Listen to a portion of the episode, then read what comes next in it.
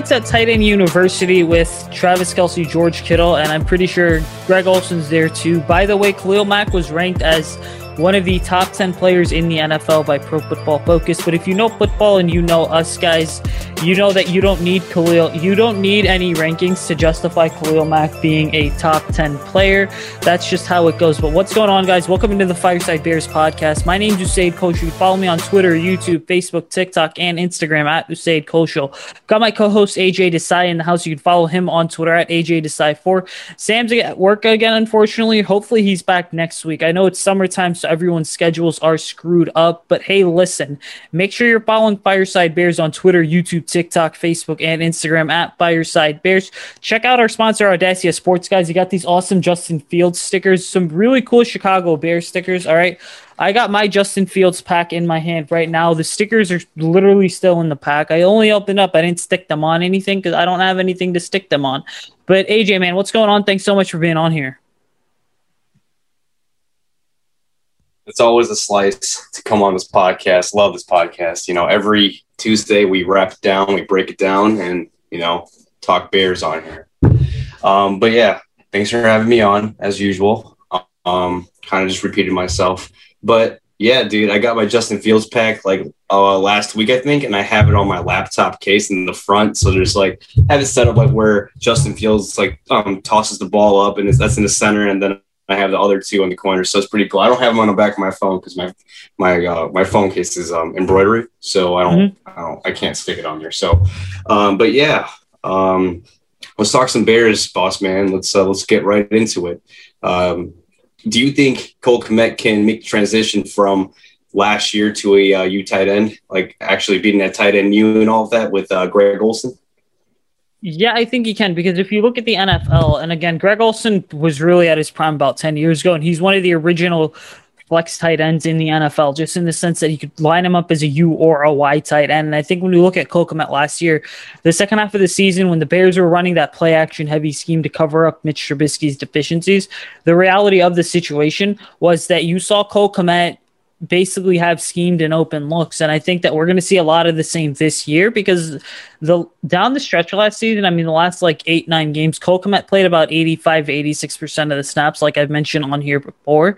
The key thing to keep in mind with that is just that it was a tale of two halves for Cole. And I've written about this for Fireside Bears. I've written about this for Bear Report. The reality of the situation is the Bears see Cole as someone who can be a true U tight end or a Y tight end. It's just a matter of him getting those reps. Now he's got a large catch radius, he's got a big frame, which works to his advantage. One area where he lacks his speed, but that's okay because you can always scheme players open in the NFL.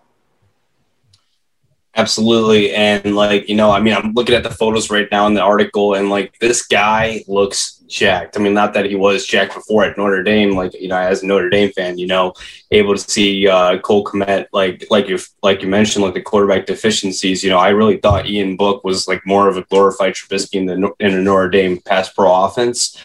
Um, so that's the thing. I mean, like I think if Notre Dame had a talent, more talented quarterback, like the one that we're bringing in in a couple years, like Tyler Buchner, I think he would have been a lot better and a lot more suited for Cole Kmet than Ian Book would have. I mean, no no shade against Ian Book or anything like that. It's just you know he waited too long to get uh, for Cole Kmet to get open, and like when he hit him, Cole Kmet was either going out of bounds or he was going to get tackled. That's why he only had I think about less than just shy of like 700 yards and six or eight touchdowns there at Notre Dame. So I mean, like he didn't really emerge into like the junior or senior season there over there at Notre Dame. So um, but I think it's cool, you know. Um, uh, right there, you got uh, Greg Olsen in your face, and he's um, doing that sh- shoulder workout, and it's it's pretty cool. I mean, I, I am all for it as a Notre Dame fan, uh, as as a person who also went there for my master's degree. It's just been pretty cool. You know, George Kittle has been involved in this too, and you know, it, it seems like tight end university has helped a lot of athletes, and hopefully, uh, Kmet can show it on the field. Um, I mean, he only finished with 28 receptions, 243 yards, and two touchdowns in his first season at the Bears, splitting time with Jimmy Graham and Demetrius Harris. But you know, you say if he if he uh, if he improves in training camp and he improves in preseason, then there is a shot that Cole Kmet could get like 125 targets this season. Um, if you look back to uh, one more point before you can go, if you look back to George Kittle's numbers, his rookie year, uh, I think he had about 70 to 80 targets, and he doubled those targets in his second year. So, I mean, you have to have the expectation for a second round pick out of Notre Dame, in my opinion. Yeah, I think 125 targets is kind of realistic, but I also think that when you look at just expectations, and by the way, speaking of expectations, we're gonna have a great guest on my one of my good friends, Eric Jensen. Uh, it was a really cool about a 50 minute conversation with him. But I think when you just look at expectations for Cole Kmet, I mean, 125 is way too much. I think that when you add two quarterbacks like Dalton and Fields, there's a lot of weapons. You have weapons because you have Robinson, Miller, Mooney, and again, if you want more on Anthony Miller, we'll do that in our wide receiver positional preview, which is going to be dropping on our YouTube channel in a couple days with myself and Max Smith. But I just think that when you overall look at the expectations for Kmet, do we expect him to start and take a step forward? Yeah. Do we expect him to break out? 110%.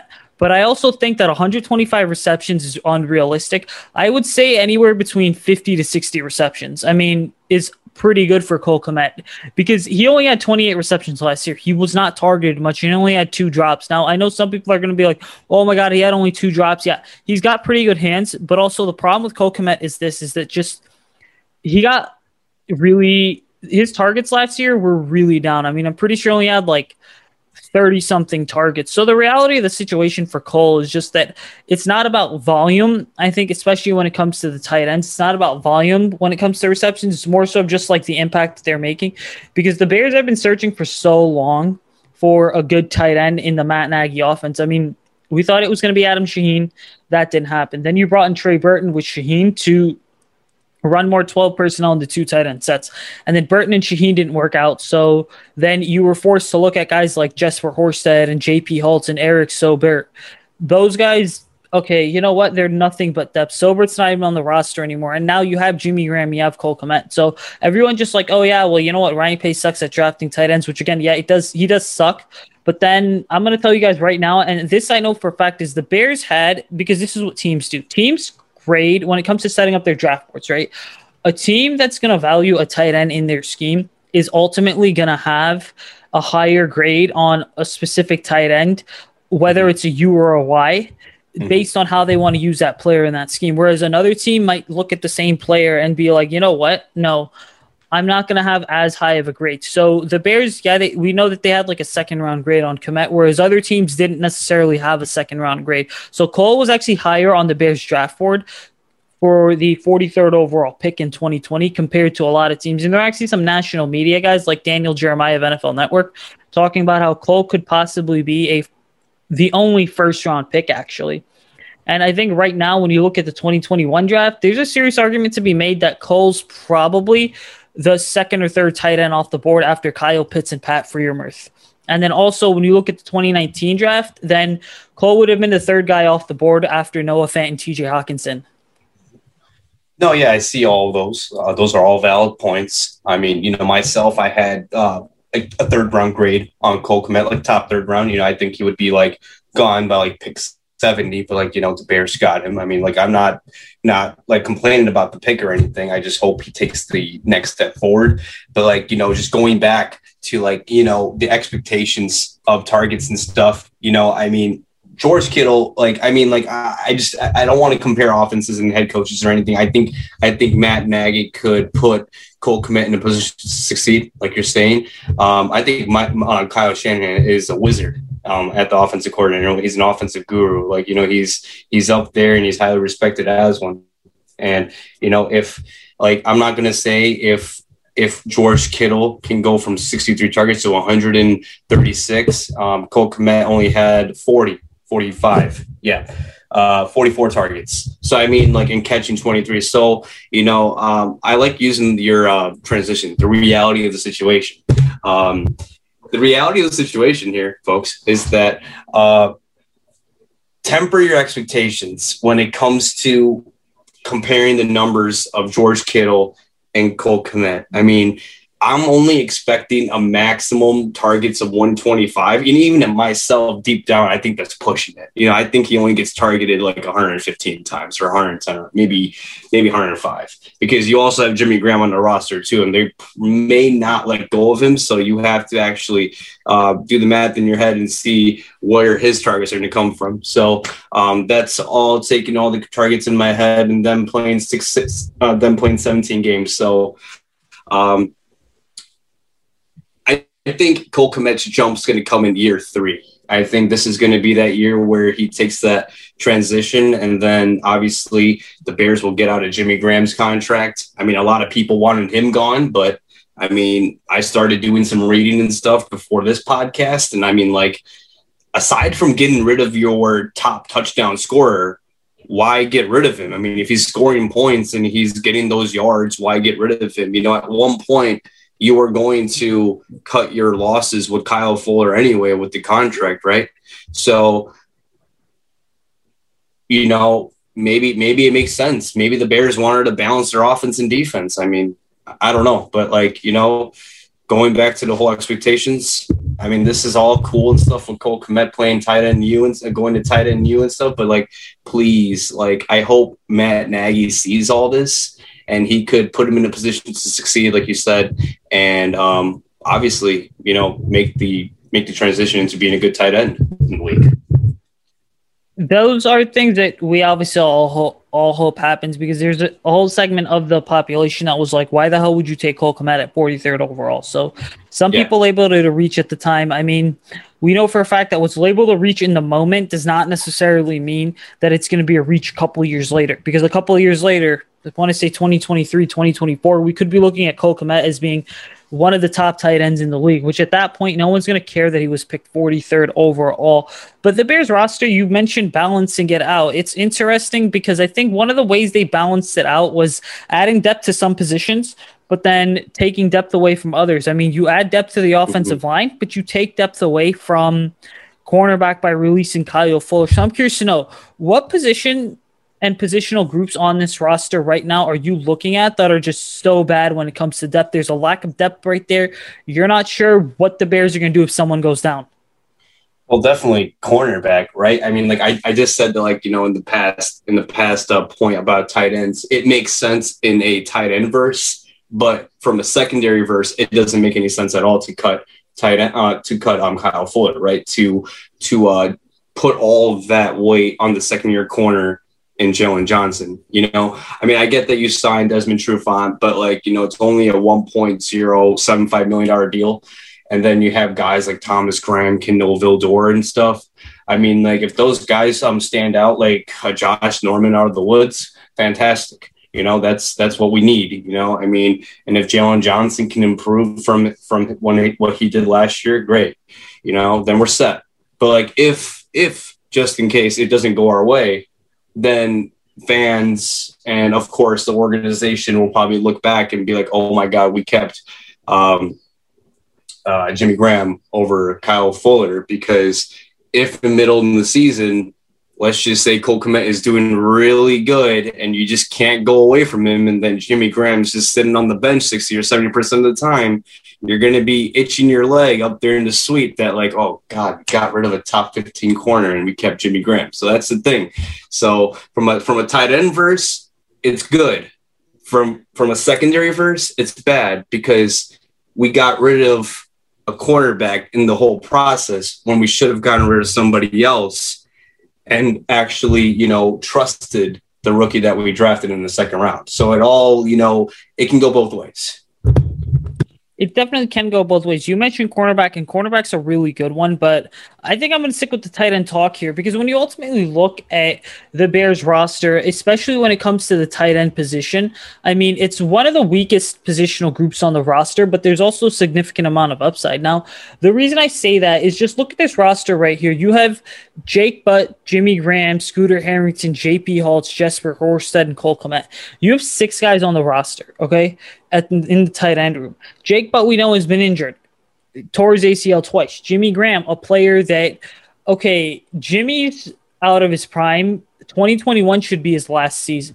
Scooter Harrington, just an undrafted free agent from Stanford, who again the Bears have had some luck with undrafted guys like Jesper Horsted at the tight end position, but they've never really amounted to much. And then, okay, JP Holtz is another just blocking tight end. And then you have Horsted, who I just mentioned, who's had one career moment and that's it. He should not be on this roster. And then you have Cole Kmet. Now I'm looking at this and I'm going to tell you right now, what needs to happen is this is Graham, Butt, Holtz, and Kmet should be making the roster.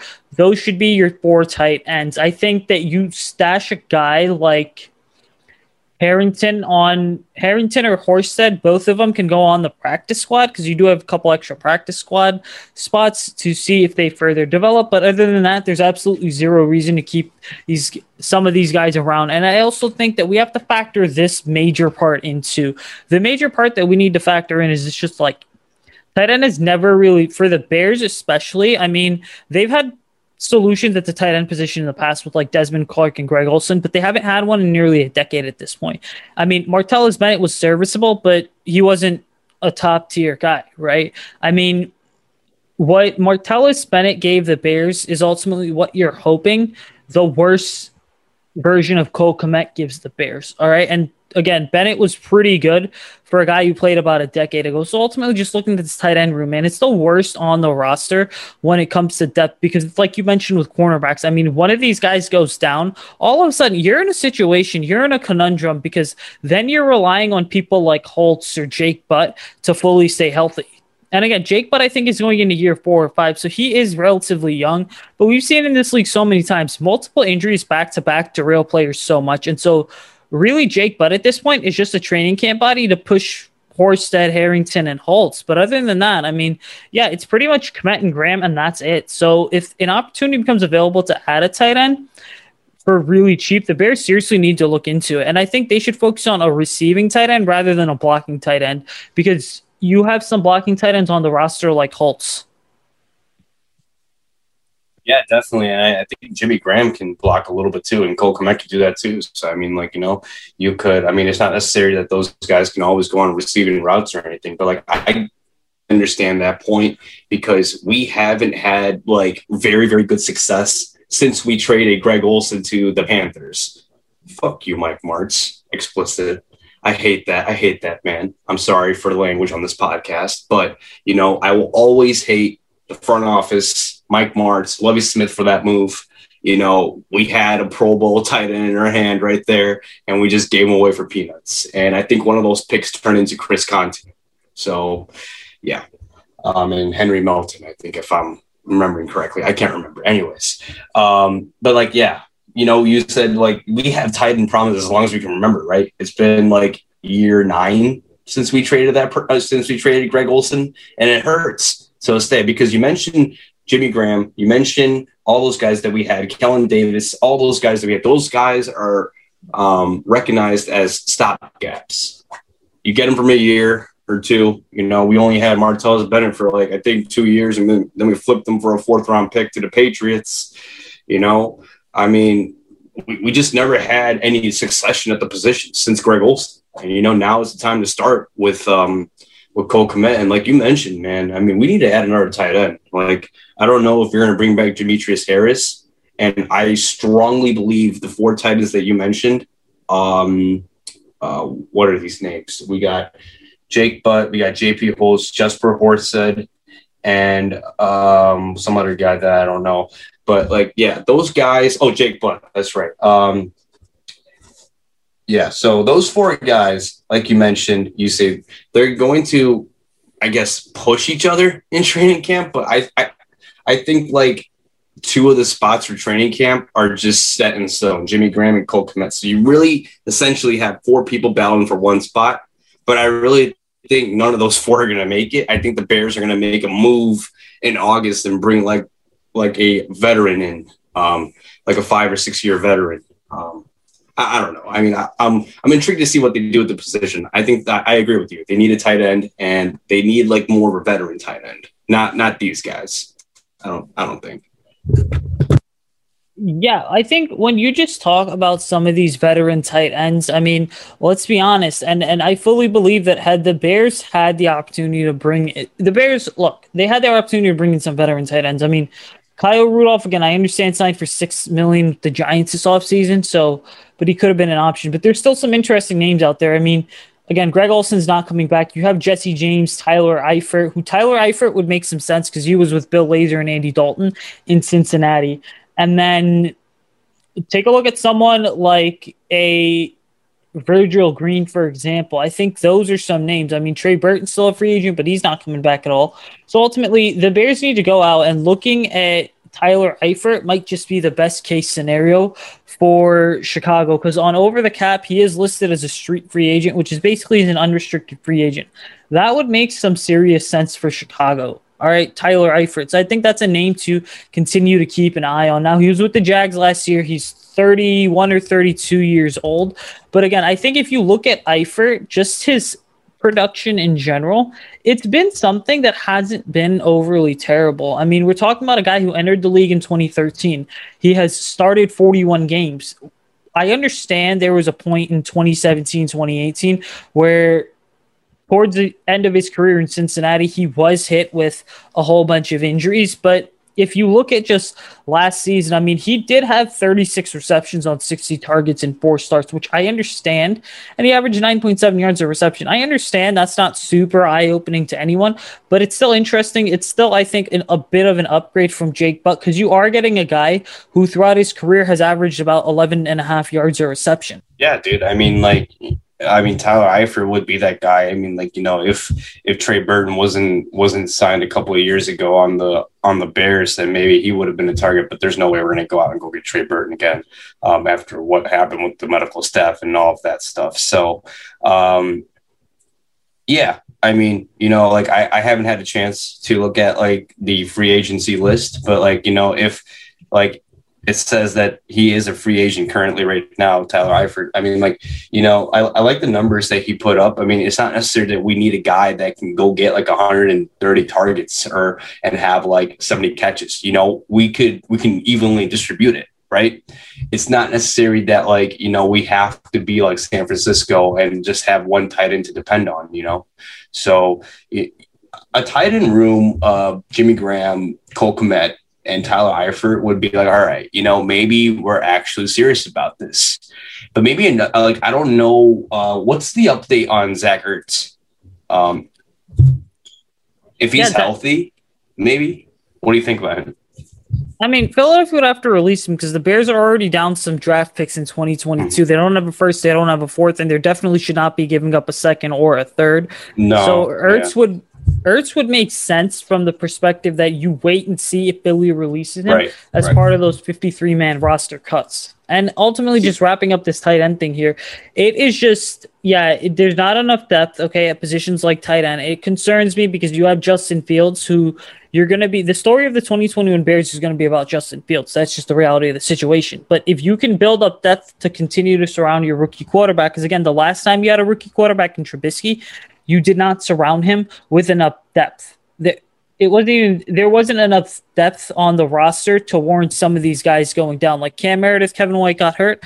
All of a sudden, your wide receiver one is freaking Kendall Wright. So Ryan Pace needs to get on this here and not sit on his hands. He needs to look into a guy like Tyler Eifert. You know, absolutely, absolutely, man. You know, I mean, now now is the time to like you know stop missing on players and like now is not to sit on sit on your butt under um and sit on your hands and stuff. Just really make the moves because I, I really thought that Morgan Moses was just stolen for us from the from the Jets man. I mean I don't know what the what the love of Germain Ifedi does to the Bears or anything like that. I think he's blackmailing them but like you know he's not. But like you know that's just what I think Joining us now, though, on the Fireside Bears podcast, we've got a very special guest. So, we got Eric Jensen in the house. You can follow him on Twitter at Eric18Utah. It's an honor to have him on here specifically because three years ago, around this time, I actually DM'd Eric first on Twitter. And I was like, hey, so let me know if you want me on your podcast this summer since I cover the Bears. I'm looking to get on more podcasts. And now here we are. It's a bit of a reverse role, but what's going on, man?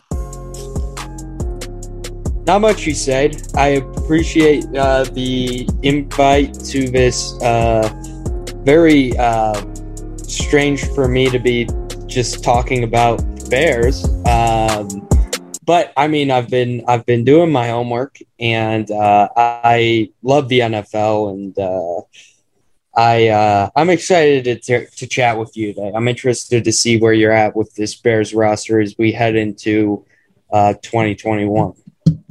Definitely. Yeah, I'm excited to get this thing going as well. And by the way, you guys can check Eric's podcast out on every podcasting platform. It's called the End Zone Podcast. So he's chopping it up on there once or twice a week. Okay. Always some really cool guests on there as well. But dude, let's get right into it because the Bears, I think, are a, and the way I describe it, covering, having covered the team for five years now, they're a team that really has had an offseason where it was a tale of two halves because there was all this hype around Andy Dalton and, you know, possibly someone like Deshaun Watson and then Russell Wilson, even.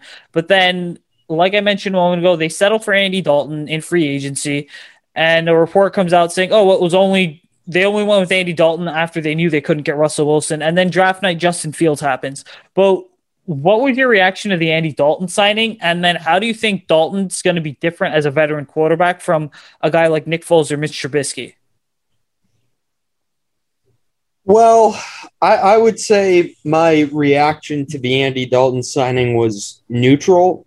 I don't think I would consider myself as fired up as some Bears fans were by that move. I think that Andy Dalton is a serviceable starting quarterback. Uh, I thought he played okay in Dallas, um, but he's not someone where I looked at the team and thought, okay, they add Andy Dalton, they're going back to the playoffs next year. I did. I just did not think uh, that was going to be the case. Um, but uh, obviously, they they make their draft move, but I, I I was not super thrilled by the Andy Dalton sign. That being said, I obviously uh, you know I don't hate it either. The Bears didn't have that many options. I believe that maybe Ryan Fitzpatrick, if they could have gotten him, maybe the better option. But I feel like they got probably the second or third best option available as far as free agent quarterbacks go. Right. And it was a bleak year to sign free agent quarterbacks because everyone was talking about how, and this again, this story goes back almost a year, but everyone for the last year or so was talking about how, oh, what about Dak Prescott? And then just a few days before free agency, Dak Prescott re ups with the Dallas Cowboys and signs that massive four year deal. I think it was like $164 million. And then, so Dak's off the board. And then you really realize, okay, you have someone, Andy Dalton. You have some guy named Ryan Fitzpatrick. Outside of that, there weren't really a lot of options because the Bears weren't going to go with someone like Blake Bortles. And then we heard back in January and the early parts of February, hey, could Mitch Trubisky be back? Now that was all just smokescreen and rumor stuff that I don't think ever happened. I know you being a Broncos fan, for you, one of the big things was could Mitch Trubisky possibly end up in Denver? But then you had a lot of the Denver media and mainly Ben Allbright saying, well, Trubisky was never really someone that was in consideration for Denver. Yeah, I don't think Trubisky was ever in consideration for Denver, and I personally wouldn't have been hyped up to have Mitch Trubisky. I mean, I think we've seen what Mitch Trubisky is, and you know, he does. I feel like he gets beat up a lot, um, but I, I think he found a good landing spot in Buffalo. I think that that there, especially, especially if Josh Allen can kind of take him under his wing. Josh Allen and Mitch Trubisky's career paths ha- have not been entirely that different outside of the leap that Josh Allen took next year. If Josh Allen can get Mitch Trubisky with a guy like Jordan Palmer, can get Mitch Trubisky to these quarterback gurus and work with Mitch Trubisky in the offseason, who's not to say that maybe someday he gets another chance to start in the NFL if he fixes the problems that largely Josh Allen had, which were accuracy and turnover issues. And one of the big things with Trubisky there in Buffalo is going to be interesting because the offensive coordinator Brian Daboll for the Bills, he's was supposed to be get a head coaching job in 2021, but he appears if he's going to get it in 2022. And it just so happens that Mitch is on a one year deal. So we're going to go ahead and see could Trubisky actually be starting somewhere in 2022 after having sat and marinated himself in a system that he'll have a full year to learn. But listen, let's get back to the Bears here. And one of the things that I think is really interesting is that a lot of the national media talks about how, well, even though Justin Fields is in the picture, they Ryan Pace and Matt Nagy are still on the hot seat. Now, I do not believe that it's true. If you talk to anyone that covers the Bears here in Chicago, that's not a part of the national media, like the local beat writers, one of the things they're going to tell you is no. Pace and Nagy are not on a one year deal at this point. They seem to be on like a two to three year. They're operating once again on two to three year windows, specifically as Justin buys them time. What are your thoughts on their job security? Well, it doesn't really surprise me to hear you tell me that because I mean that this is how that ownership group has always sort of operated the Bears. Uh, every single coach, it seems they seem to hire is has a super long leash, and I mean, I don't want to say anything too inflammatory on this Bears podcast uh, in, in in the dead of July, but I don't think it's. I do not think it is a successful way to run a franchise if you are going into the the season with the mindset that Matt Nagy and Ryan Pace are totally safe. I think they should have to earn their chance to keep things up. It really just depends on how the offense looks. If they struggle with Andy Dalton to start with, and then Justin Fields comes in and looks good and promising, and like he's grasping the offense, and like the offense is successful, and they suddenly turn it around and they're challenging for slash making the playoffs, then yeah, sure, they they deserve to keep their jobs. But if Andy Dalton struggles and Justin Fields comes in and it's clear that he's not reaching his full potential, I, I think that the Halas family would be extremely foolish to stick with Ryan Pace and Matt Nagy if Field struggles in year one with this system that has been shown to struggle for the past three years. If they don't get Matt Nagy and Ryan Pace out of there by then, I I feel bad for Bears fans. But uh, like like I say, you don't surprise me with anything you say. I mean, I it does not surprise me that Bears beat writers are telling you that they are entirely safe. And it would not surprise me if the Bears stumble into something like 6 and 11 or 7 and 10 or 8 and 9, which is I think about where they're going to be at this year. And suddenly they bring back Pace and Nagy. The national media will trash that as they should. It's a terrible move if that happens. But I I don't disagree with you. I think we've seen that the ownership group will have patience. But I think patience past this year, especially if they struggle, shows incompetence by the ownership group, quite frankly. I think if you're Brian Pace and you're Matt Nagy, and I'll have a follow up to this your statement right there in just a moment. But I think if you're Ryan Pace and you're Matt Nagy and then you're the McCaskey family and you're Virginia Halas McCaskey, you're looking at this and saying, hey, well, we have not had a quarterback since I've been alive. And again, Virginia's like 90 something years old. And so Justin's probably the best thing that's ever happened to Chicago. We failed with Jay Cutler. All right. And Cutler had whatever, like three offensive coordinators in his first four years. You absolutely flopped with Marc Trestman, who was a CFL guru, not an NFL guru. John Fox again was just a stopgap guy because the entire team needed an overhaul, and you needed to have at least someone who was going to instill stuff like discipline onto the so what was at the time a young roster. And then in comes Matt Nagy, and you're hoping Nagy couldn't get it figured out with Trubisky.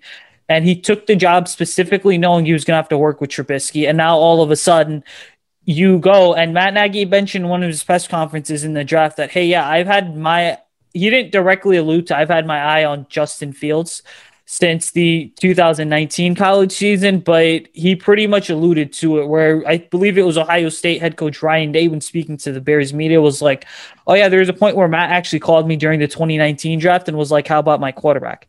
Now my question to you is this is they you mentioned Justin Fields not living up to his full potential as a rookie. What do you mean by full potential for Justin Fields as a rookie specifically?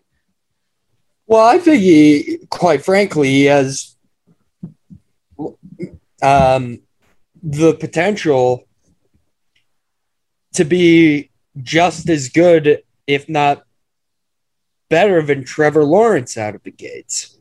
I mean, if you watch his college tape, to me, I see a guy that looks like Dak Prescott throwing the ball and has a little bit of Lamar Jackson to his running ability. And if you combine those two things in an NFL quarterback and that hits, that is an unstoppable combination. And we are suddenly talking about a guy who we have to consider as a top five NFL quarterback. That is the type of ceiling I see with Justin Fields. Um, I think he's probably my favorite quarterback in the class. And that's coming from a guy who covers BYU for his like actual day job. Like, I love Zach Wilson, but I, I think Justin Fields has a chance to be better. And I, if for a second you are seeing Justin Fields succeed in the small stuff, and I'm talking about if he's accurate, if he's avoiding turnovers, if he's moving the ball decently well, if that offense is clearly holding him back, and you will see if that offense is clearly holding him back. If that is what's happening, and the McCaskey slash Halas family doesn't move on from Ryan Pace and Matt Nagy, like, what are you doing? Like, you, you have got to maximize this window now because this is a guy where if you do put him in a bad situation the way you put Mitch Trubisky in a bad situation and you waste his four years, he will leave and he will get onto another team and he will succeed because he is that talented of a passer. And if the Bears screw this up, especially with the talent they have offensively, which I think is a little bit underrated, if they screw this up, I, I, I really don't know what to do unless my read on Justin Fields is totally wrong. But I trust, you know, NFL front offices that were down on this guy and saying, oh, he might be a fourth rounder or some crap like that. Like, I don't know. I totally disbelieve that stuff. And I mean, anybody with a set of eyes can see that he is an uber talented player with a super high ceiling. I'll say this, and I always thought Justin Fields was quarterback too in this class. And while, because you brought up Zach Wilson, and I know you actually live out there in Utah, but my whole thing was this: is that for me, Lawrence was always QB one, and I do agree because what I took away from your statement was that Justin Fields could possibly end up being better than Trevor Lawrence, and those two are going to be tied at the hip, just because I think Justin's just a more phenomenal athlete than Trevor was coming out of Clemson. Now, I'll, and I think Justin's a more dynamic playmaker as well compared to Trevor Lawrence. But I want to get your thoughts, man, on Zach Wilson was really, if you go back and you look at the draft, I mean, this was oh, the 2021 draft up until I want to say late 2020 was always known as the Justin Fields Trevor Lawrence draft. All right. And it didn't matter how you had those two ranked. But then you have Zach Wilson that bursts onto the scene. And then Mac Jones, obviously, there were the debates about him being a guy that was I don't think Mac was necessarily a product of the Alabama talent, but you also can't deny that Mac did have a lot of help at Alabama. And sometimes just we've even seen it in the NFL how playmaker dynamic playmakers make good or average quarterbacks look great, which I think is the case with Mac, but doesn't necessarily mean the quarterback's a product of the scheme. And then you had Trey Lance, who went to the smallest school of all. Another guy that is a one year starter was known as someone that has all the physical tools and traits needed to succeed. A player that was a phenomenal athlete, just needs more starting experience. And when I think of those things that I just mentioned with Trey Lance, I'm not saying I compare, I'm comparing Lance to Mitch Trubisky, but I think Mitch Trubisky 2.0 all over again in terms of a guy that ultimately did go to a bit of a smaller school. But I'm interested, man. Why do you think Zach Wilson was ranked QB2? Because I think that if you're the Jets, it's if you're the Jets and you're the 49ers, right? Now, 49ers, I think Kyle Shanahan's going to make Trey Lance look better than most people are going to expect because it's such a quarterback friendly system. But if you're the Jets, why do you think they went with Zach Wilson over Justin Fields? Well, I mean, the, I I hate that I'm about to say this, but the comparisons to Patrick Mahomes are just way too easy to make. If you were playing a drinking game where you had to take a shot every time one of these ESPN BYU broadcasts was going on this year and they compared Zach Wilson to BYU, by the end of like the second quarter, you'd be blackout drunk, you say. Like, like they, people look at Zach Wilson and they see the Mahomesian type throwing off the platform, different arm angles, the arm strength. And I mean, I get that. I think he was QB2 because his his ceiling is super high. I think you get more of a proven product with Justin Fields. And this is not to say I don't like Zach Wilson because I really like Zach Wilson. I think, uh, to be honest with you, you said I like every quarterback in this class in that was taken in the first round. I think all what what is it now? How many were there? Four, right? I think all four of these guys are going to have fairly successful careers. I think Mac Jones fits in as a prototypical Patriots quarterback. I think he'll he'll end up working out. I think I trust that the Jets are heading in the right direction organizationally with Joe Douglas and hiring Robert Saleh and the fact that he's going to have a LaFleur style offense uh, to work with in year one. Plus, they you know they've signed Corey Davis, they drafted Elijah, uh, Elijah Moore. Denzel Mims is kind of an emerging talent.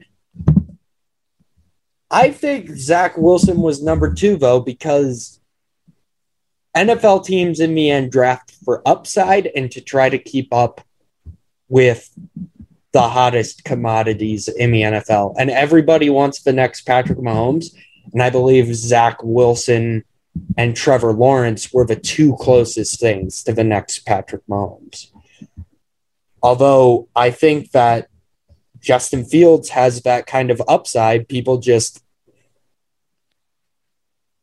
did not necessarily see that within NFL front offices. And I think there is some just miss like the fact that he's an Ohio State quarterback, I do think hurts him because they have not succeeded in the NFL. And everybody thought Dwayne Haskins might be an interesting talent, and he totally faded out. But I think to compare those two is totally insane because Justin Fields from the interviews I've heard and things I've read about him, has like a much higher work ethic than Dwayne than Dwayne Haskins ever had. Dwayne Haskins was never going to make it as a quarterback in the NFL, and is likely not going to. I, I would be a little surprised if he's on an actual roster this year. Maybe a tri- maybe a practice squad guy, but I believe Justin Fields has high upside, but I, I, guess this I'm just rambling now. But Zach Wilson, the reason he was taken too because of his upside, really.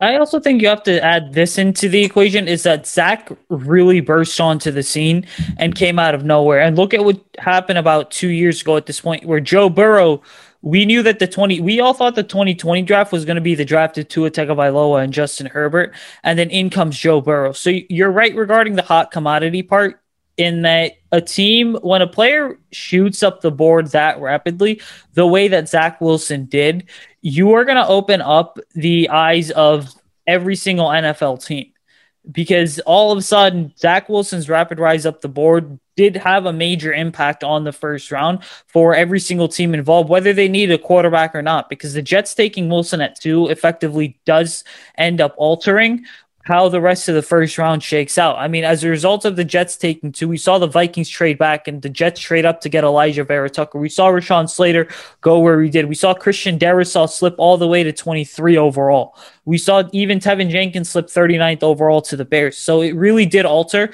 the first few rounds of the draft. But you mentioned earlier that you like the Bears playmakers. I mean, what are your thoughts on this wide receiver trio of Allen Robinson, Darnell Mooney, and Anthony Miller? And I remember you saying in the DMs on May 3rd that Miller seems like a guy that could be a cap causality. Why do you think Miller's going to get cut this offseason? But what are your overall thoughts on these these three guys first? Casualty, one, just so you know for future reference, that's pronounced casualty. Um, and two, uh, let's start with Anthony Miller. I, I, you turned me on Anthony Anthony Miller a long time ago, and every single year I get sucked into the Anthony Miller hype. That's not happening this year. I mean, he proved last year. Last year was year three, basically, and he proved that one, he was a head case. He got ejected from a game. I mean, he continued to struggle with drops. I see no way in which he makes it out of training camp, personally. I, I don't think that he will be a guy that will be starting on this roster. I think they have too much tied up in the guys they drafted to try to add speed to the receiving corps, which is what they really lacked a little bit uh, last year. But I, I think, you know, guys, as I open up my roster here, guys like Dazz Newsome that they drafted, he's going to be a guy that's going to be competing for that third spot because I and yes, in today's NFL, you need more than three targets, but I don't know. Anthony Miller has just been so bad throughout basically his entire career that I I just see no way that he makes it into the season as a starter at least. And I really think it's unlikely that he's on this roster come week one. Uh, as far as the other guys go, I mean, I I don't know that much about Darnell Mooney, but the people I trust say he plays well, and what I saw from him in the playoffs, and that specifically in that Saints game, I liked. Uh, he to me seems like a guy that in year two can take a big step forward and be another kind of outside weapon. And everybody knows about Allen Robinson, obviously. It'll be interesting to see with probably the best quarterback Allen Robinson has ever had in, in Andy Dalton, what happens um, with him this year. I think there is a sneaky lot on his shoulders because every year we blame his kind of lack of touchdown production and things like that on the fact that he doesn't really have a quarterback throwing to him. And that's fair. He's an excellent route runner, very physical, makes great catches. But this is a big year for him because Andy Dalton really is the best quarterback he has had over his entire career. I believe Andy Dalton is better than Blake Bortles and Mitchell Trubisky. And if Justin Fields comes in, Justin Fields and Andy Dalton, both of them will be the best of his career. So I expect him to have a big year this year. I really do think that he can have the kind of season that's that's a career year for him that makes people really take notice and say, "Hey, this is a guy that we've been talking up for a while, but everyone has been sleeping on him." And he, we could be talking about him as a potential Davante Adams you know, DeAndre Hopkins type talent if the quarterback play pans out this year. And, and I'm and by pan out, I mean like league average. Be be the 15th quarterback, be the 15th best quarterback in the league or better. And we could potentially see that from Allen Robinson, I feel like. Let's talk breakout players because it's always fun to project who's going to have a breakout season. And the Bears are interesting because they have a perfect mix of both younger players, like first, second, third year players, as well as veterans that are in their sixth, seventh, eighth, ninth seasons, even on both the offensive and defensive side of the ball. But sticking with the offense here, give me one player that's going to have a breakout season on offense, and then give me one player that's going to have a breakout season on defense. Uh, defensively, I mean, can I say Jaylon Johnson? I feel like he kind of had a breakout year last year, but I do feel like he can get better. We always see cornerback is the t- I believe cornerback is the toughest position to play in the NFL as a rookie. I mean, look no further than Jeff Okudah last year, a guy that people talked up and said this guy will be an All Pro for the next ten years, and he really struggled in year one. I believe we see statistics prove we see the biggest jump from year one to year two, and I truly do believe the biggest jump that you can take is from a year one corner to a year two corner. So I think Jaylon Johnson, with what he showed in year year one, I think he can be even better in year two, and we can talk about him as kind of a perennial Pro Bowler. I I, I really do like the way he plays. I watched him play at Utah for a long time, and uh, I believe that he can be a cornerstone for the defense, which they'll need because I was, you know, as I was doing this research, it's crazy of it of that 2018 defense only one starter, and that's Eddie Jackson, is is left on this defense. They have kind of totally, uh, de- sorry, secondary is left in the secondary. They've kind of redone the secondary, and uh, yeah, I mean, I, I I would I would say Jaylon Johnson defensively. How about on the offensive side of the ball? Because the Bears do have a couple names to keep an eye on. I mean, Darnell Mooney had 61 receptions as a rookie, started nine games, and David Montgomery had about 1,500 yards from scrimmage. But you saw that he was held back due to the offensive line and just inconsistent offensive line play. And then they have some younger names like rookie Dazz Newsome, tight end Cole Kmet, who was drafted in the second round a year ago, is an intriguing name to keep an eye on. And then they're getting James Daniels back, but which player is breaking out for the Bears on the offensive or on the offensive side of the ball? I honestly don't know. For one, I have never fully understood David Montgomery um, as a player. Some people swear by him, but I think from his rookie season, where I saw flashes, to his kind of second year and, and third year uh, subsequently, uh, I perhaps it's just because I just don't see a lot of David Montgomery, but he is he is a guy that I think could break out. I, I don't I, I honestly don't know offensively. I think my answer would be Allen Robinson. I, I mean, I know that he's considered a top wide receiver, but like I think the numbers this year could back it up because of if the quarterback plays average. I I I think that people are largely like sleep on him. He's one of these guys where you just throw him in your you you know we're in the dead of the offseason. He just gets thrown in these top 10 lists as oh yeah, I got to mention Allen Robinson, or people are to call me out for not watching the Bears. But I mean, I I think that he he does have the potential to really, really, really blow up this year. So I'll, I'll say Allen Robinson. Um, one guy I'm interested in that I don't know if you could consider a breakout player. The last time we saw Damien Williams, you could have made the case that he was the Super Bowl MVP for the Chiefs yeah, so I'm really interested to see how he fits in. Uh, and David Montgomery better break out, or I could see Damian, Damien Williams stealing that spot as kind of your head down, like traditional running back.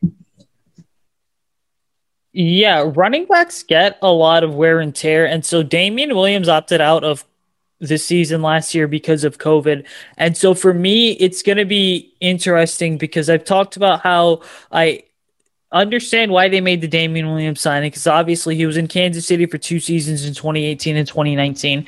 He's never had Matt Nagy as his one of his offensive coaches, but he's been in the system, so you understand why the Bears decided to bring him in. But then I also talk about how, hey, listen, for a running back that's been out for basically a year, you don't know what he's going to look like. And we know these running backs, I mean, they sometimes just have five, six, seven year careers, and that's about it. But speaking of Williams, I mean, give me your best Bears move of the offseason and your worst Bears move. And best can't include Andy Dalton or any quarterback for that matter. Okay. Um,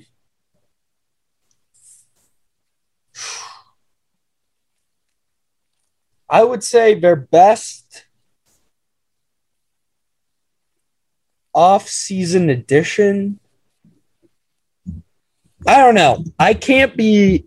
I I, I can't tell you on that one because I, I mean I'm looking at their editions right now, and outside of the quarterback stuff, I I don't really have anything I'm in love with. Maybe I'll just say Damien Williams just to answer the question. But I mean, Desmond Trufant is a total gamble at cornerback. Like he has never been able to stay healthy. Um, so I, I just I, I don't know on that side of the ball. The, their their biggest loss. I mean, you really can't say anything other than Kyle Fuller, really. Um, this is a guy that was playing all pro level corner for like the the past three or four years, and suddenly you've lost lost him. Uh, which I guess if I can, um, well, well, actually, I think we'll talk about this with expectations. But I, I have some questions about the Bears defense. Yeah, I think when you look at the Bears defense this year, as we kind of get into the expectations, just one of the big things that the Bears have always been known as a defense first franchise.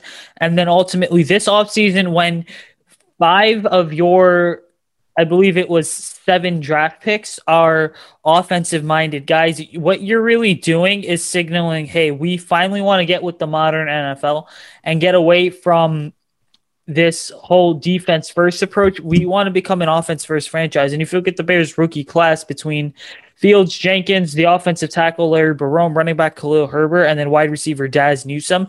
That's what you're signaling is that you want to shift things into an offensive direction because you're laying the foundation. Now, the only two defensive guys that they drafted were Thomas Graham Jr. in round six, cornerback from Oregon, and then in the seventh round, pick 250, Khyiris Tonga, the defensive tackle from BYU. But just what are your expectations for the Bears in general? Because I think if you look at their schedule, there's a lot of tough games, but then we know that the NFL is such a year to year league that there's a lot of games where you could ultimately see the Bears pulling out a scrappy victory here or there. I mean, just look at some of the tough games. You've got Los Angeles, Cincinnati, um, Tampa Bay, even then you have a fully healthy 49ers team that I think the defense in San Francisco could possibly take a step back because you're losing Robert Saleh, but it's still one of the best front sevens in football. And then you have Baltimore with Lamar Jackson the Cardinals who signed AJ Green and JJ Watt this year. And I certainly think that what they're thinking with those two moves is hey, we're ready to step up and compete for a Super Bowl this year. And then you have Seattle on the roster, as well as the Giants, who I'm sorry, on the schedule. You have Seattle on the schedule. And then you have the New York Giants, who I really think if Daniel Jones progresses the way that a lot of Giants fans are hoping he does, and the way that our friends Alex and Anthony over at Fireside Giants say, that Daniel Jones is going to progress, that the Giants could be a surprise team. But what are your expectations for the Bears in 2021? Um, I certainly do not think they will be. Most of the time, I think the Bears are going to be terrible. But I don't see that this year simply because of the quarterback situation. I view them as a middle of the road team, you said. I think anywhere from six, which I know seems low, but people have to understand with the new 17 game schedule, six wins is an impressive season. Not, not, well, I should rephrase that. I believe a six and 11 season is not a disappointment of a season. I think, especially with the addition of another game, I think mediocre NFL franchises should expect to be anywhere from six wins to nine wins. If you get over nine wins, you know you're probably going to be a playoff team or a team contending for the playoffs. I view the Bears as a team that's probably going to go eight and nine or nine and eight, could swing either way. They do have a tough schedule. Um, but I mean, a, a lot depends on um, the Aaron Rodgers stuff, too, I guess you could say. Um, I believe if he leaves the division, I think that the race to win the division is one squarely between the Bears and the Vikings. Um, I don't know how to feel about the Vikings. They, to me, have are the team I've had the hardest time kind of evaluating this offseason. I just don't know what to think about them. Uh, but I believe the Bears are a team that will be, you know, okay this year. They aren't going to be a team that's going to be uh, terrible. And it really, whether Pace and Nagy keep their jobs or not, really will depend on the product on the field. Like, it's so simplistic to say, but you really can't judge whether your team's successful or not by record. You have to watch the games and, and see how they look on the field there is such a thing, I believe, as a good eight and nine season. There is such a good as such a thing as a good seven and ten season.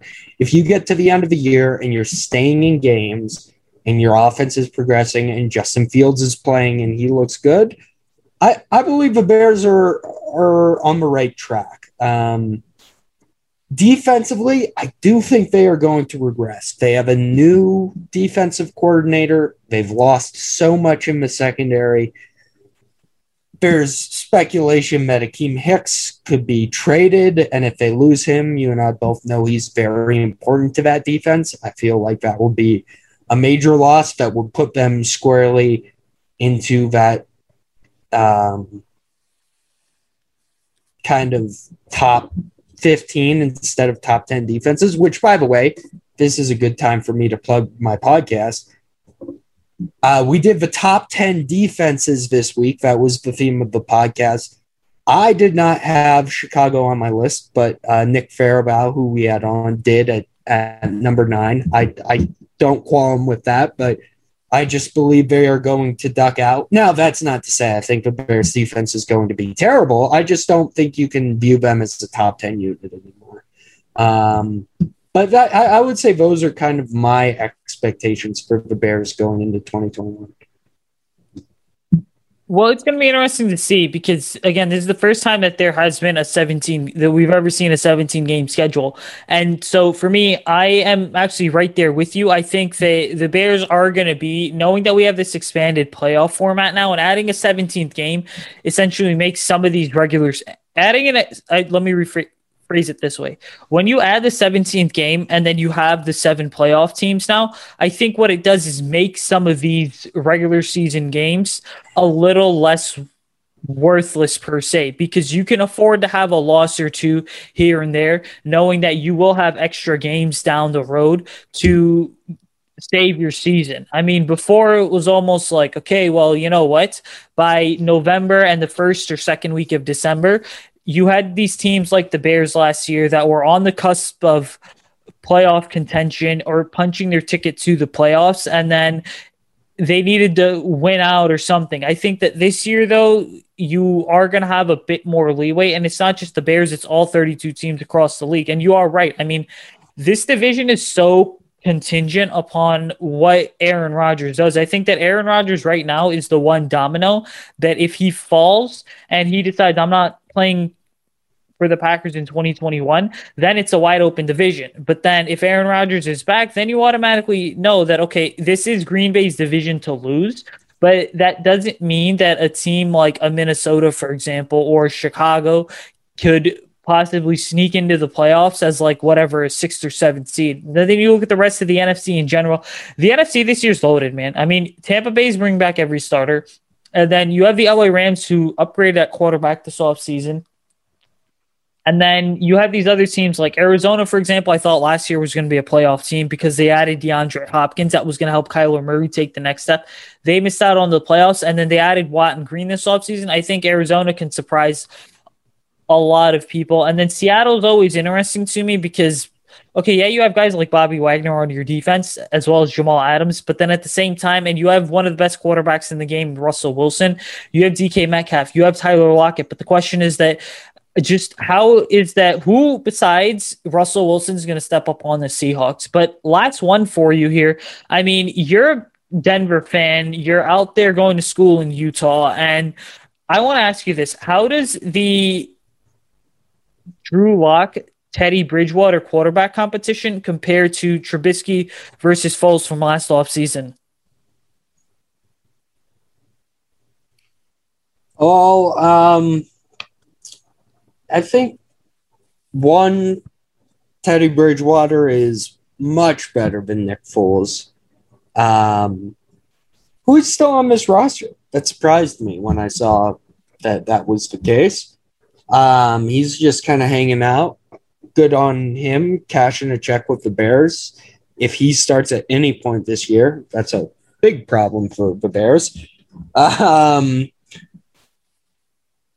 Lock, I, I don't know so much about Lock. I don't know. I think that Lock and Trubisky are similar in a way because of the fact they haven't played that much football um, combined. But um, Drew Lock has issues not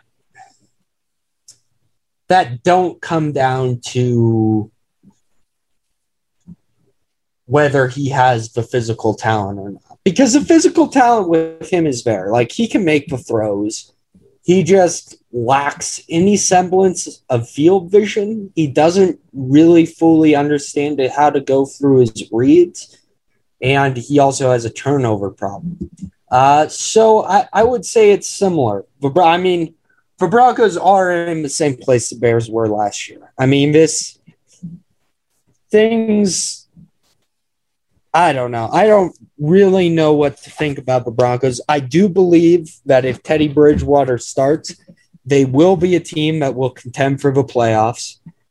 But if Lock's the starter, I mean, you really have to hope he takes a jump like Josh Allen. But I, I've said this many times before. He has never once shown the flashes Josh Allen showed in his first few years.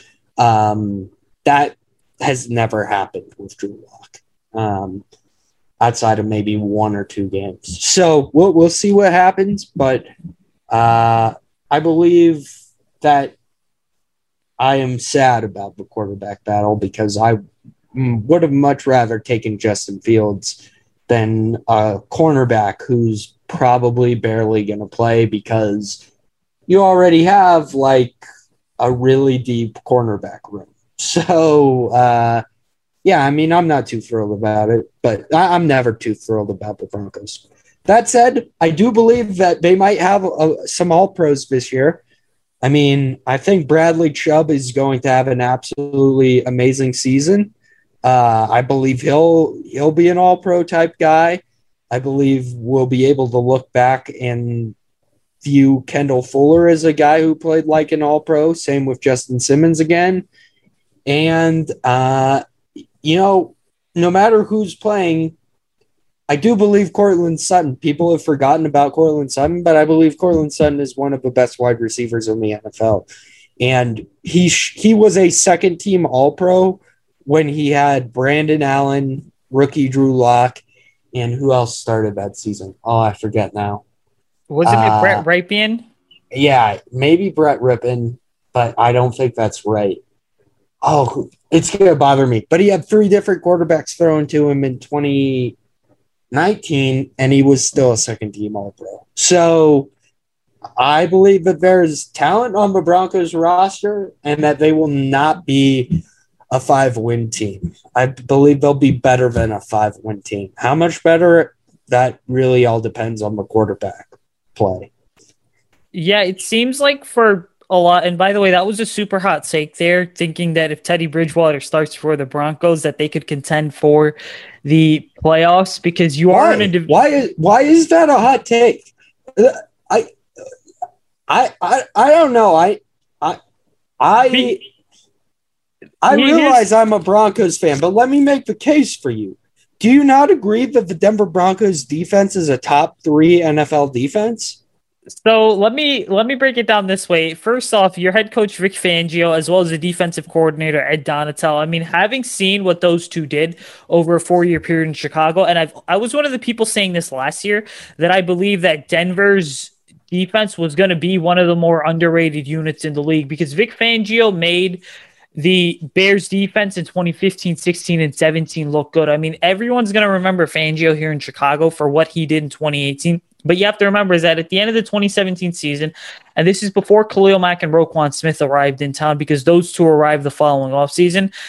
The Bears had a top 10 defense statistically. Okay. Now, my biggest thing is this I love Denver's roster just overall. I think it's one of the better defenses in the NFL that's clearly being slept on, specifically because people just look at the record and they say, oh, well, there's a team that, again, I forgot how many games the Broncos won last year, but they had a top 10 draft pick, right? So a lot of people are going to be like, oh, well, the Broncos aren't good because they were drafting in top 10. But I really like the roster they have. I mean, they have KJ Hamler. Um, I know they cut DaeSean Hamilton this offseason, I believe, or he's still on the roster. Correct me there in just a moment. But then I love no, Jerry I Jeudy. He actually suffered an injury, so he got it. Okay, playing this year. So I love the running backs room, but again, and then I love Noah Fant as well. He was one of my favorite guys coming out of Iowa. I think he went to Iowa a couple so, years ago. So a guy you didn't mention that that is really the key to all of this is Jerry Jeudy. I mentioned Jerry Jeudy. If uh, I, I Jerry Jeudy is one of the top five route runners in the NFL right now.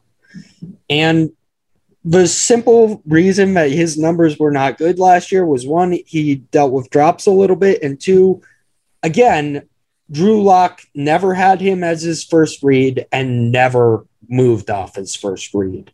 Mm-hmm. If you give him Teddy Bridgewater, Jerry Jeudy will be a Pro Bowler this year. He is that good. He is that talented. And if you have that and Courtland Sutton and Noah Fant and KJ Hamler and a guy in Javonte Williams that people are really high on and Melvin Gordon as kind of a secondary back, you're telling me that team with a top five defense can't challenge to be a wild card team in the 17 playoffs? You don't think that team can win nine to 10 games? I, I don't know. That seems a little crazy to me if that's what you think. Though, so my biggest thing is this. I'm looking at because the, there's two. Listen, the AFC West is interesting, and we're going to wrap it up in just a moment here. But the AFC West is interesting because you know the Chiefs are guaranteed a playoff spot, and then I really like what I saw from the Chargers and specifically Justin Herbert last year, and I think that's one big thing. I mean, obviously the Chargers are always going to be known as one of those teams that either really surprise you or just really suck the life out of you. Okay. I've accepted that with the LA Chargers at this point. And so when I look at the rest of the AFC, I'm realizing that, okay, you know what? You know, the AFC East Buffalo is going to the playoffs. You know that from the AFC South, Tennessee is going to go to the playoffs, and then if Frank Reich has a revival year under with Carson Wentz, then Indy's going to go to the playoffs.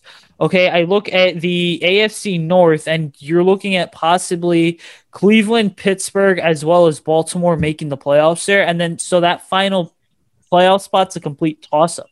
But I do think Denver is going to be good enough to the point where they'll be in playoff contention um, it's just going to come down to can they win some of those key divisional games against the Chargers, not necessarily the Chiefs, because I don't Denver. I don't think is Denver. I don't think is Denver is good enough to neutralize the Chiefs. They're not good enough though to like overtake the Chiefs in the AFC West though. That's my biggest thing. But I do think that Denver can get to the playoffs if everything goes right at the QB position. But again, like I've said, as as a Bears fan, I'm gonna tell you right now, man, there's so much riding on whenever you have a team that's like, oh yeah, you know what?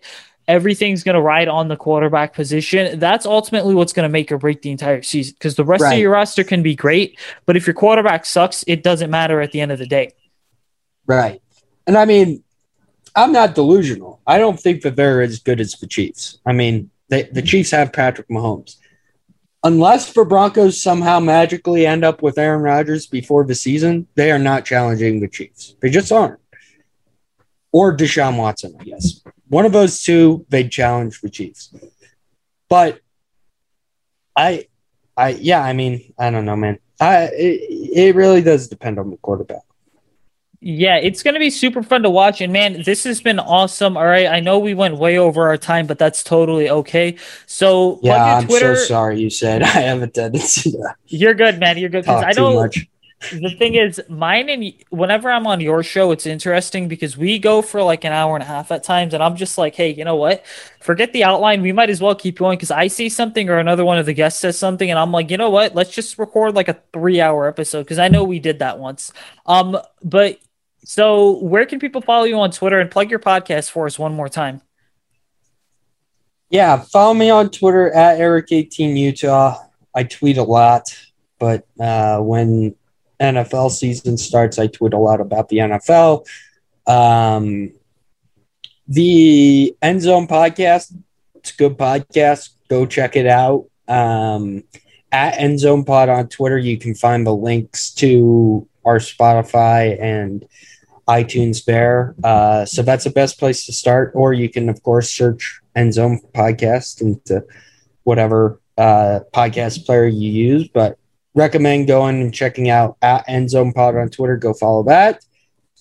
And uh, that's pretty much it. We are taking a one week break for the 4th of July for End Zone, but we'll be back. Uh, pretty much second week of July, we're going to start doing some division previews. I mean, training camps right around the season and blink and it'll be preseason. So uh, we will we'll see what happens um, until then. But thanks so much for having me, Usayd. I really appreciate the invite.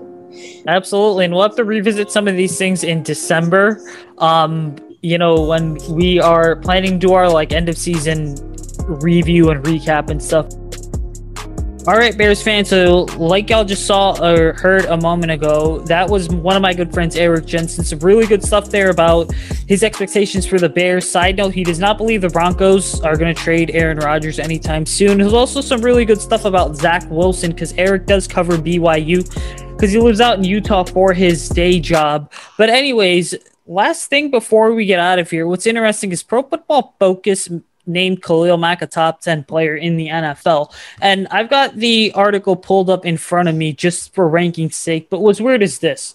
So Aaron Donald is your number one guy. Then you have Mahomes, you have Kelce, you have Quenton Nelson, Davante Adams, and Khalil Mack. And Khalil Mack, according to Pro Football Focus, is the second best edge er, second best def- defensive player in the NFL. And then after Mack, you have Bobby Wagner, and then TJ Watt. So really, in your top eleven, you've only got four defensive line, a defensive lineman, two pass rushers, and then a middle linebacker. Dude, what are your thoughts on Mack being named a top ten player? This is a given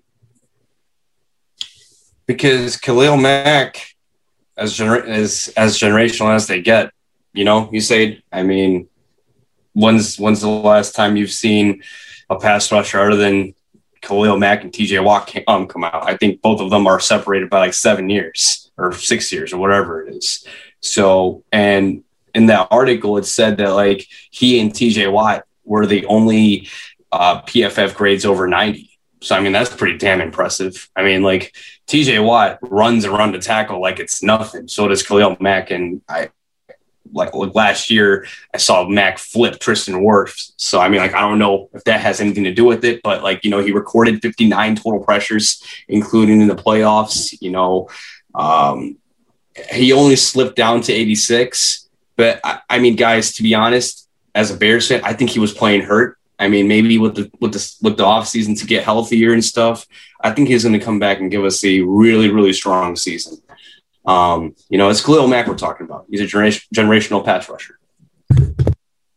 Yeah, so I said this on Twitter the other day. I was like, "Hey, listen, if your justification for because there are some Bears fans who legitimately believe that Khalil Mack's only good, he's not great. And listen, he's great. He's as good as they get when it comes to talking about speed to power edge rushers in the NFL. But I said this on Twitter mm-hmm. the other day, and I was just like, listen, if your justification for how good a player is starts and ends with just looking at the stat sheet and production, you know what? That's not a very good argument because film wins above all else. So, for those of you that are going to talk about Khalil Mack not being a very good player, you know what? Or just being average, whatever the case may be, First things first, you guys have to understand when he signed that six year, $141 million deal back in 2018, he's in a year four of that. There's three years left to go.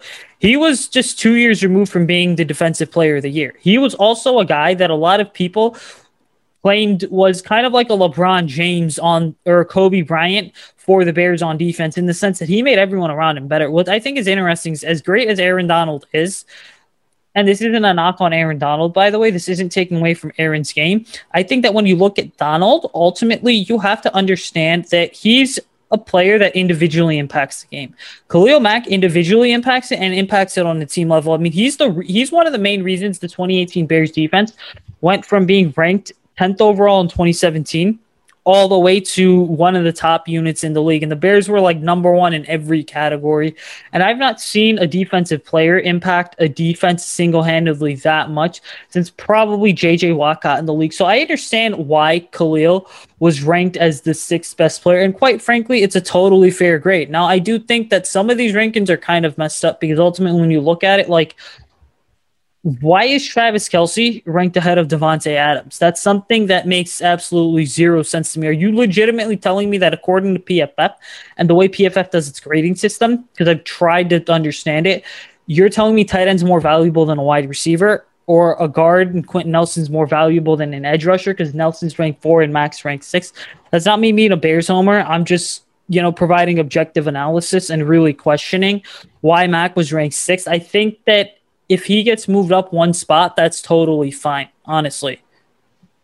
Yeah, I mean, Quenton Nelson is just, I mean, I think he's the best guard in the NFL. I think he deserves just a little bit, just a little bit more praise. That's just me. I mean, not just my Notre Dame homerism speaking. It's just, you know, he is, you know, when when he went down, the Colts were just shaky at best. You know, he's he's a fantastic run blocker. He's just I, I, don't know. I mean, like you know, I agree with you on the Travis Kelce part, but like you know, I just slightly disagree with you on the uh on the Quenton Nelson thing. I just think Quenton Nelson is a is a wall. You know, and if we like you know, I mean, I'm happy with Roquan Smith, but I mean, if if the Bears had like um, the sixth overall pick and the eighth overall pick somehow, man, like how the Browns did all those years.